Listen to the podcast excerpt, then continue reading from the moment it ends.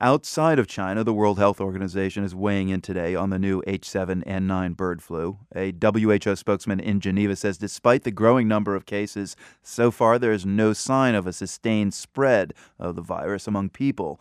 Meanwhile, the Centers for Disease Control here in the U.S. says it also has no evidence to suggest that the virus is being transmitted from person to person. Still, the CDC says it started work on a vaccine for the new flu just in case it's needed. It's that just in case that's got some observers of global public health paying close attention to what's going on in China. Among them is Laurie Garrett, a former journalist who's now a senior fellow for global health at the Council on Foreign Relations in New York. Laurie, you've been watching the crisis unfold and thinking publicly about various scenarios of how it happened and where it might lead. How concerned are you that we might be seeing the early days of something serious here? This has all the hallmarks of potentially turning into a new and quite striking pandemic of influenza. I say hallmarks, that doesn't mean it will, it doesn't mean it won't. It just says that all the pieces are falling into the kind of worrisome places mm. uh, that we keep an eye on at this stage of an outbreak. What are those pieces? What are those hallmarks that you're seeing? Well, we know it just jumped from another species to human beings. It may very well have jumped through an intermediary species. So we know for sure now from the Chinese that um, a range of bird species, including pigeons, ducks, uh, doves, have been infected and carry the virus, but without any ill effect to those animals. So that's what's termed silent infection. It makes it very hard to control because you don't know which animals are sick and how people directly got exposed to the sick animals. Then there were was this huge die off of some 20,000 plus pigs in the region. Um, and surely there were more dead pigs that did not float down rivers visibly, but were buried or burned back in the original farm sites further upstream. And we only have information on 34 of those carcasses, meaning the Chinese say they did not find the virus in those 34 tested carcasses. But genetic experts are looking at the sequences of the viruses that have been found so far in human beings, and they say, look, there's definitely mammalian markers in here. This virus has been through some kind of mammal before it got to humans because it's reasonably well adapted to human cells. It's not just a bird virus anymore. And that's what is worrying. Whenever you have what's called a zoonosis, that moment when a virus jumps from one species to another, it typically hits the second species, meaning human beings, really hard. Our immune systems haven't seen it before. We don't have an instant appropriate immune response to its exposure. And that leads to over response, which I think is what's happening with a lot of these patients when we hear that they have total organ failure, multiple organ failure throughout their bodies. That is an over responsive immune system. That is a human being seeing something that that human's body has never seen before. Uh, R- remind us, if you uh, would uh, about other uh, epidemics that have jumped between species, between uh, avian species and uh, mammal species? We don't have a lot that have jumped directly from birds. They tend to jump through some other mammal first. A good example would be SARS. As best as can be determined at this time, 10 years ago exactly at this time in China, we had the famous cover up where the Chinese government was denying the presence of the SARS virus as it was rapidly spreading all over the country. Uh, and I was there in the middle of it. I remember it well. And what we know now is that that was a bat virus from a remote species of fruit bats that are usually very harmless and have nothing to do with human beings. But through a series of events, the fruit bats viruses that car- are carried harmlessly to the bats pass to an intermediary species, the civet, and from civets, uh, which are eaten as live animals uh, killed just before preparation in the kitchen, uh, there was passage to human beings, and that sparked the whole SARS epidemic. Um, and we have any number of similar outbreaks where the bat is the original host, such as Ebola, Marburg, Hendra, Lyssa, Nipah. The list is very long. Um, as far as birds go, I mean, almost all influenzas are at their root bird viruses. they are naturally carried by aquatic migratory birds such as ducks and swans and geese, and usually harmlessly to the birds. And at some point, there will be passage from birds to either other domestic birds like chickens or to intermediary species like pigs. And that's why we see new flus every year in the world. Uh, but usually, um, you know, the vast majority of the new flus that emerge every single year in the world have no effect on humans at all. They never actually get to us, or they're fairly mild. Now, that's not mild if you happen to be an 85 year old in a nursing home uh, with underlying cardiac condition. It may kill you, but for the vast majority of people, it's an annoyance that makes you sick for a week. Um, what we're seeing now is markedly different. This is a flu that, so far, if we believe the numbers, has put every single one of its human uh, victims in critical care and killed six out of 16 of them so far.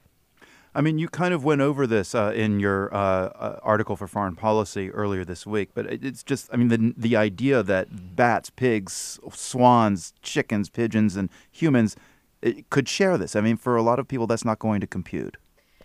Right, and I understand why people are confused. You know, out there in nature, viruses are very opportunistic uh, elements of basically packaged genetic material. In the case of flu, it's RNA not DNA. And it's just a package of RNA running around looking for as many ways to infect cells of as many types of species of creatures as possible so that it can reproduce itself. That's its mission, if you will. Uh, and it is a constantly mutating virus. Flu mutates more than almost any common virus we're exposed to in the world. And so eh, it's it's constantly changing in order to adapt to whatever cell type the virus finds it in. So if it finds itself in a, a bird cell, it has it produces proteins based on its genetic material that are appropriate to bird cells, including you can think of it as a doorknob that you turn to open a door to get inside of a cell. These are the receptors.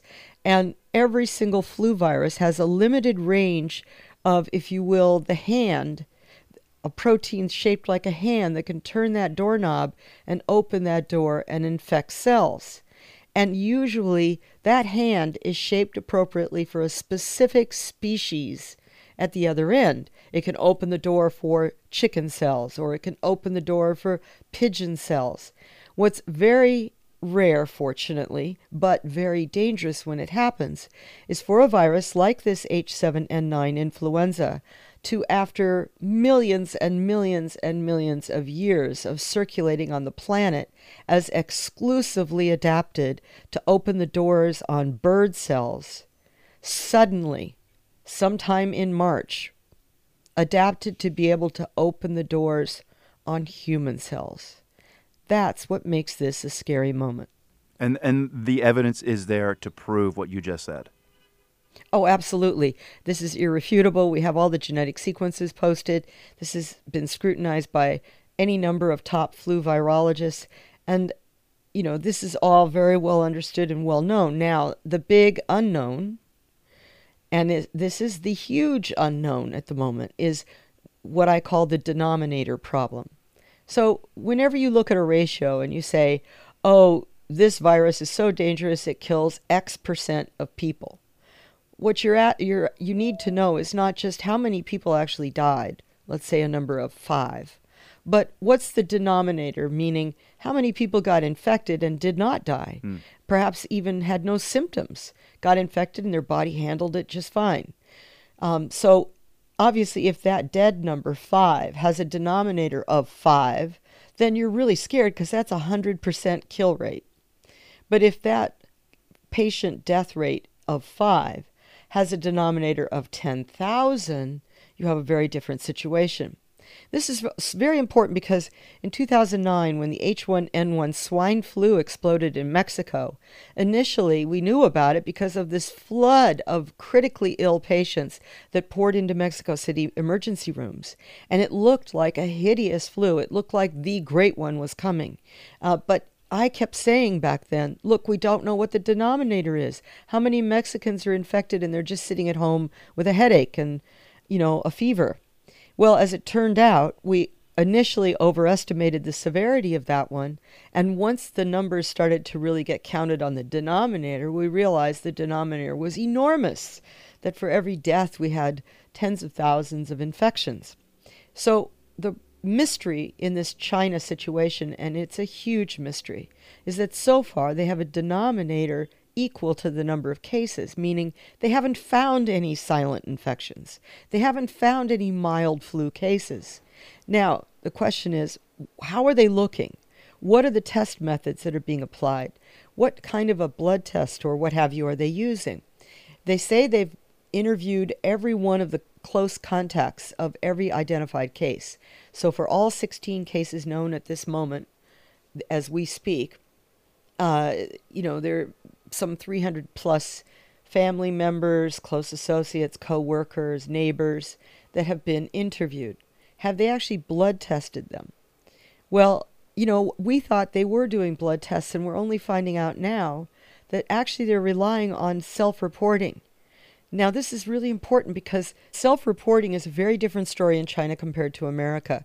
If local health authorities called you up in Los Angeles or Boston or wherever you're sitting right now and asked you, excuse me, you know, one of your neighbors has an illness. We want to know if anybody in your family has had a fever, a headache, what have you.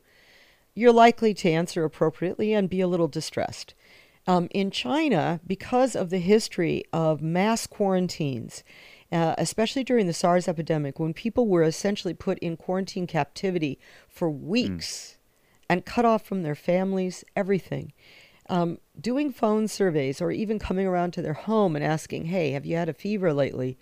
Well, I don't think people are going to say, yeah, lock me up and, for three weeks. Sure. Right.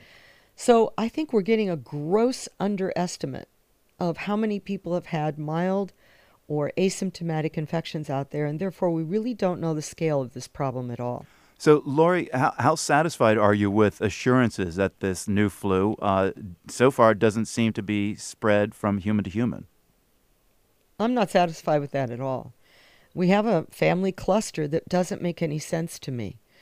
In Shanghai, where three members of the same family got pneumonia at exactly the same time, two of them died of it, one did not. Um, the one that did not is still being observed in critical care. Only one tested positive with their test for this flu. Well, what the heck caused coincidental pneumonia in the other two?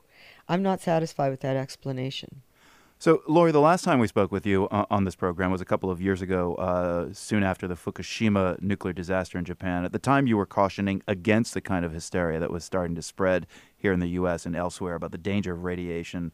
Um, what's your message for people here now with this uh, H7N9 bird flu? I don't think there's any cause for concern for Americans at this moment. We want to keep a close eye on it. We want to know that our public health authorities are keeping a close eye on it. My real concern, if this does become pandemic, if it does indeed evolve into the next big flu, is that we've had significant cuts in all our public health services, state, local, federal, and now with sequestration, we have serious cuts at the federal level and at the CDC. This is not the time to be tightening our budgets and worrying about penny pinching if we're going to face a pandemic. And that, I think, is something that we should be having some political dialogue about right this moment rather than waiting until Lord no, help us, you know, a real true virulent pandemic is on our shores and everybody starts saying, well, Boston has no money. Sorry, but Miami's out of cash. Then what do we do? Laurie Garrett, Global Health Fellow at the Council on Foreign Relations in New York. Thank you. Thank you.